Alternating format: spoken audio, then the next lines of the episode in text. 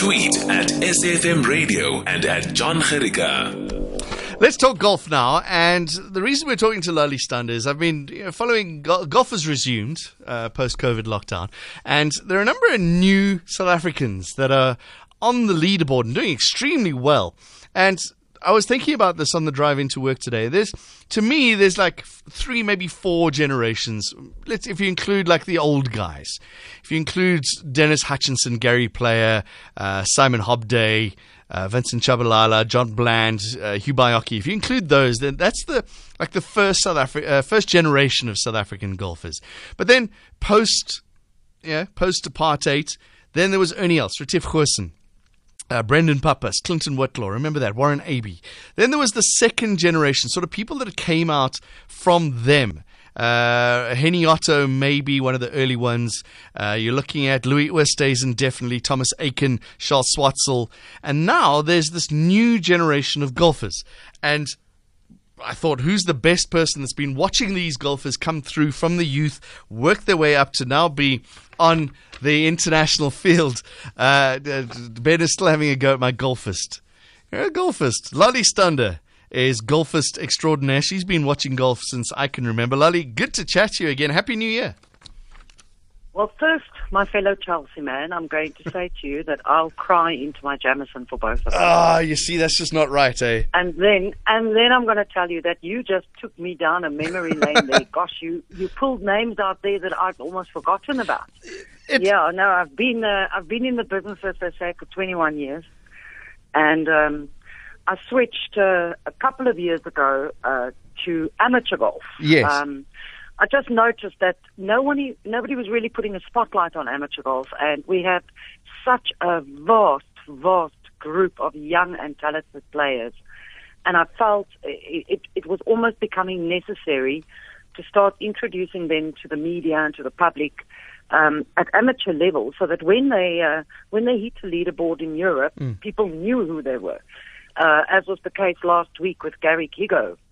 Now, uh, that little youngster went um, went viral here in South Africa when he suddenly started winning amateur tournaments from nowhere, and um, and we, you know, he also popped onto our radar because he didn't really play on the national circuit.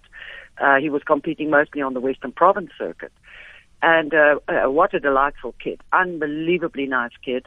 And um, within a year, he played himself onto the Golf RSA national squad, and he was just taking title after title. Um, also, then went to America, spent a year at university there in LA, and like Brandon Stone, felt it didn't really benefit him. He he he felt he'd learned enough from the collegiate circuit to know that he was good enough to compete against the pros, and that he would be better served to come back to South Africa, turn pro on the Sunshine Tour, and cut his teeth here, and then work his way to Europe. And and John, you know what? That is a that is a um, a philosophy we've tried to draw in with these guys. Some some people are suited to do four years at college, like Dylan Frittelli, but for others it just doesn't work. And and like Brandon Stone, he came back to South Africa, um, played on the IGT Challenge Tour and the Big Easy IGT. Uh, the IGT being a developmental tour where amateurs can play against pros to gain experience, and then the Big Easy IGT being a combination of Sunshine Tour and IGT, uh, also developmental circuit. But on that circuit, you can play your way onto the Sunshine Tour. And second start on that tour, he won a won a tournament, got an invitation or two to play on the Sunshine Tour, and played his way to a tour card without having to go to Q school. Um, also already won on the Sunshine Tour, and then of course at the end of the season this year, uh, just before we locked down, he won the Tour Championship. Um, I have to say, I mean, uh, you know, we're almost almost at a point where we don't even want to hear it anymore. But the um, the lockdown and the pandemic has certainly thrown a spanner in the works of a lot of promising young athletes. Uh, so sticking with him for a moment, obviously lockdown in South Africa for quite a while, and then once the European Tour and Challenge Tour um, co-started in Europe, uh, we fast-tracked um, applications for Golf RSA did uh, fast-tracked applications for all the pros, so they could get to Europe, sit out that 14-day quarantine, and and try to start playing. So obviously this week you're going to see guys on the, or the last three weeks, you'll see guys on the uh, circuit there like Justin Harding, Dean Walters, uh, uh, Dean Burmeister, Justin Walters, Bryce Easton, Brandon Stones, Zander Lombard. Um, the, those are the new generation guys you're talking about. And then Garrick Higgo, Christian Bezuidenhout, and Wilco Nienaber are now the new faces on tour. Yeah, it's And uh, and Garrick had a top six finish just last week.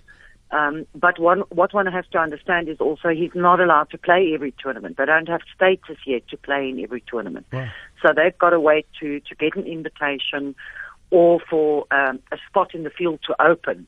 Gary got lucky last week. He was the reserve. He got into the field and he made hey, You know what I mean? He, he finished sixth in that, um, what was it called, the Euram Bank um, uh, tournament um, with some great rounds there. All subpar rounds, 65, 69, 67, 69.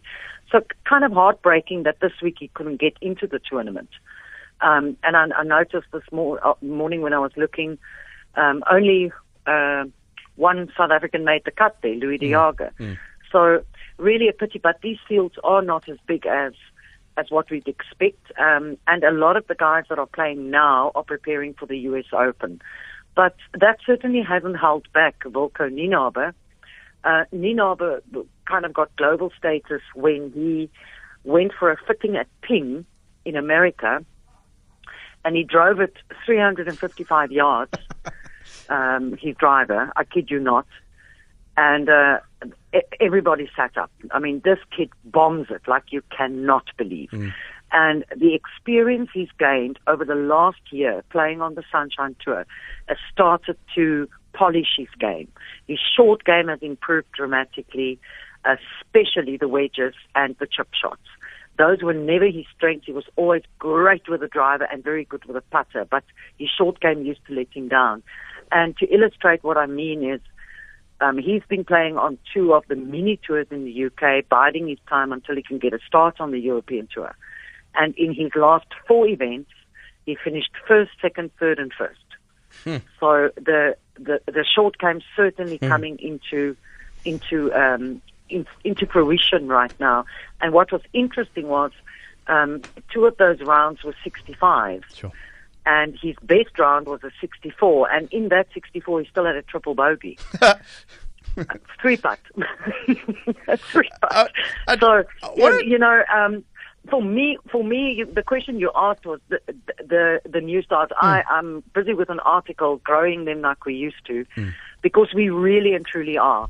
I think the fact that um, Johann Rupert put money into a development program in South Africa for for players who perform above average to give them every advantage possible to be able to compete against the best in Europe and the best in America is really starting to show through, uh, fruit. When I was looking through my notes to prepare for this, I looked at the highlights in 2018 and 2019.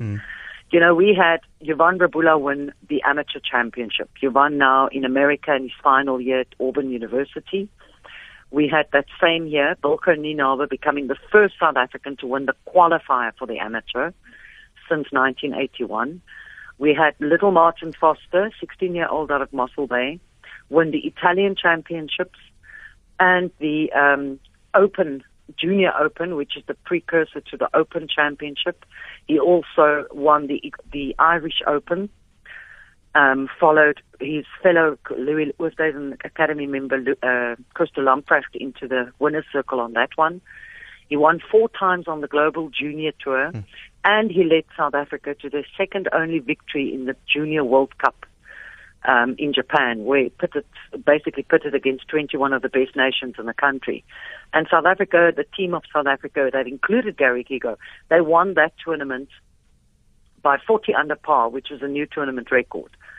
So we, we, we, we most certainly have some young talent coming up. I mean, Christian de Bezuidenhout, what a year he had last year in Europe. Um, another product of the Golf RSA squad, another former South African number one amateur. I, I mean, I just, so I just we, we used to lose them, is Oh, what I'm trying to say to you. We used to lose them, Yeah. but now we're learning to keep them. because they're coming back, as you were saying at the beginning. Uh, I just want to sort of reiterate just how young these new guys are, because yeah, I remember when you when I when I interviewed Ashleigh Simon, she's now Ashleigh Buhai, when she was young, Yes. uh, youngest ever professional winner on the ladies European tour. That was in 2006 or Remember, she just 2007. turned 18. Yeah, yes, and yeah. she's now the old lady on the field. She's 31 years old. She's now the old lady, exactly. Uh, Um, Christian Christian is Christian was born in 1994. You know, he's, that, he's, these guys right, these yeah. guys are still young. young, young, young. Um, what is what is delightful is to see guys like Dylan Frittelli and Eric Detoy coming into their own on, on the PGA Tour, because the PGA Tour is a seriously sh- a, a hard nut to crack. But these guys are are learning to do it the right way now. They they're not rushing off to America. They play on the Sunshine Tour. They use those co-sanctioned events. And remember, we're getting some Challenge Tour co-sanctioned mm. events also in the new season. So they're using the Challenge Tour and the European Tour events to to learn, and during those events to accumulate enough ranking points through the, the money they earn, the positions they finish, to crack a few starts in Europe. Some of them, like Shaun Norris, go via Japan or Asia. JB Kruger did it that way, the same as James Kingston and, and, and those blokes. Um, but you get onto the European tour first. You cut your teeth there. And it is something that Ernie Els has always, always, always said. That's the route to go. Don't rush to, to, to America. And he even, he was even the person that motivated Brooks Koepka to go to Europe first. And look what Brooks has, has accomplished. Um, because in Europe, you learn to play so many different courses, so many different weather um, conditions. Uh, the the the way courses are set up, the way the conditions are, it really gives you a, a profound um, foundation to take to America, where the courses are, are very similar. So, if suddenly in America you add a U.S. Open, and we've seen it over and over again in the last couple of years, where you suddenly have a severe layout, a very tough co- uh, uh, uh, setup, and the conditions are bad. Yeah. The Europeans rise, the, the cream rise to the top in terms of the Europeans or the European tour players are the are the serious competitors. Yeah, Tiger Tiger Woods is a Um, great example of that. He could do kill in America, can't play in Europe. Exactly. I want- exactly. I mean, what what has Tiger with all his accolades, and I'm a huge Tiger fan, but what has he achieved in Europe? Hmm. He won a he won the British Open. Yeah, not when it was windy. He never, ever, ever features in any other tournament, and he doesn't play them. Yeah. He just doesn't play them. He only prepares for one tournament, and that's the Open Championship. And the amount of work he does in preparation for that, and then he also only wins when the conditions are favorable. Hmm. Never won a tough one. I want to talk. Never. I want to talk about women golfers in South Africa. What's that crop like? I'm I'm seriously excited about women's golf in South Africa. Very excited. The the the work I do with Golf RSA has given me a window into the talent that are coming up, and with the new, um, I'm I'm I'm also very excited to tell you, Sarah Browdy, the new president of Women's Golf South Africa, was nominated was nominated as a, or announced as a finalist in the G Sport Awards uh, this week, well today actually, um, as a Woman of the Year, um, right up there. You know, it's it's an unbelievable honor because this woman has made it her job in the last four years to grow golf development in South Africa. And so, if we look at um, what's currently out there, you got Ashleigh Buhai playing on the Ladies European, uh, Ladies PGA Tour, the LPGA Tour. She had her best season last year. In an interview I did with her after the Ricoh Women's Open, where she did so, so well, she said that she really believes she's a late bloomer and that her best season is still coming. Now, last year, in, finished the season last year with her best ranking ever, just outside the top 50. And um, she, unfortunately, her, her season was derailed while she was in Australia. The China uh, and Thailand events were cancelled, so she had to come back to South Africa. Teed it up at Glendale in the Jabra Ladies Open and walked away with it. Just walked it. No one in the field could touch her. And um, but she she was very good in that one, and the next week the jet lag hit her. So she didn't have the Investec South African Women's Open she was hoping for. But we sat her down and we had a little interview with her where she chatted to us about, actually keeps a serious eye on amateur golf in South Africa. And she came to do, to a, do a breakfast at the South African Amateur Championship, which, uh, which was just, um, before she played in Jabra, or just after she played Jabra, sorry. And, um, she asked me to introduce her to several girls that she's been following. Mm. So during the interview we did with her, we said to her, what do you think these girls are doing wrong? You know, why we have so few girls um, making it internationally. And if you count them, you can you can literally count them on your hand, John. Mm-hmm. You've got Ashley Dunn uh, in America on the LPGA tour. Then you've got Stacey Bregman, who's played on the Ladies European Tour for about 12 years now. She's never won, but she's come close quite a few times. Then you have Nicole Garcia, um, who got a card at Q, School, kept her card for two seasons, then was off due to hip surgery for a whole season, and she was due to make her comeback this year. Then you have two others, Nobuhle Dlamini and uh, they're they named Both of those two got their cards in 2018, played with a B uh, status, which means limited events, didn't have a full schedule. Um, Lejan managed to finish in the top 80 to keep her card. Nobuhle had to go back to Q school with Cassandra Hall, one of our, our rookies from the Sunshine Ladies Tour. Both got their cards, and Monique Smith made a comeback. So, so literally, we have seven players in Europe and one player in America. Mm. That is just so bad if you take into consideration our men's golf yeah. history, right? Lali. Okay. Lali. So we... now you now you look at the amateurs, John, that are coming through. Okay. We have two South Africans teeing it up in the women's uh, U.S. women's amateur starting Monday. We haven't had a South African qualify for the U.S. women's amateur in about ten years. Excellent. And those are the two goals I'm excited about. Kaleigh Telfer got All American last year. She's at Auburn University. Golf RSA Elite Squad member. She won a, a, tournament on the collegiate circuit, followed it up with another win, and finished 12th over, overall and broke into the top 50 in the world on the rankings. Kajal Mistry played the Sunshine Ladies Tour circuit before she went to America. Have we lost Lali? Are you just, there? Yeah, all right, quickly, Lali, we're running out of time. We need yeah. to move on to our next guest. Mm. So Kajal Mistry had two top four finishes, and she finished twice, uh, second twice on the Sunshine Ladies Tour, playing against pros from all over the world. Mm. And she finished fourth overall. Uh, all right, that cell phone. That cell phone's had enough. All right, sorry about that, Lali. that cell phone was finally giving out. Lali Stander, sports writer, golf reporter, and as you heard, uh, promoting the amateur side of South African golf. Things are looking good in the sport.